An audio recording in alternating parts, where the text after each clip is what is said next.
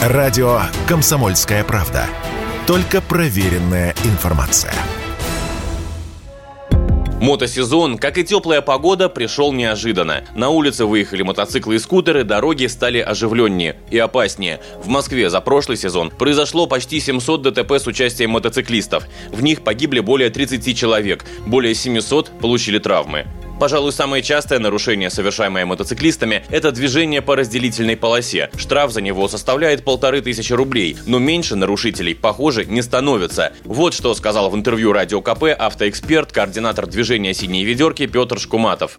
Это нарушение скоростного режима и бокового интервала. Боковой интервал – это когда мотоцикл едет между рядами в притирочку, и, соответственно, скоростной режим здесь все понятно. Очень многие водители обычных автомобилей не готовы к появлению э, мотоциклов на дороге, э, и большинство аварий, э, часто и с смертельным исходом, э, происходит именно в начале сезона, когда э, водители обычных автомобилей просто еще не привыкли, не поняли, что на дороге появились мотоциклисты, и теперь надо смотреть в оба. Если водитель мотоцикла неопытный, то он может э, вести себя на дороге, ну, скажем так, необычно. И Впрочем, новички не самая опасная для себя и окружающих категория мотоциклистов. Те, кто опытнее, часто переоценивают свои навыки. Поэтому перед каждым сезоном эти навыки необходимо освежать, сказал радио КП мотоправозащитник Арсений Райский.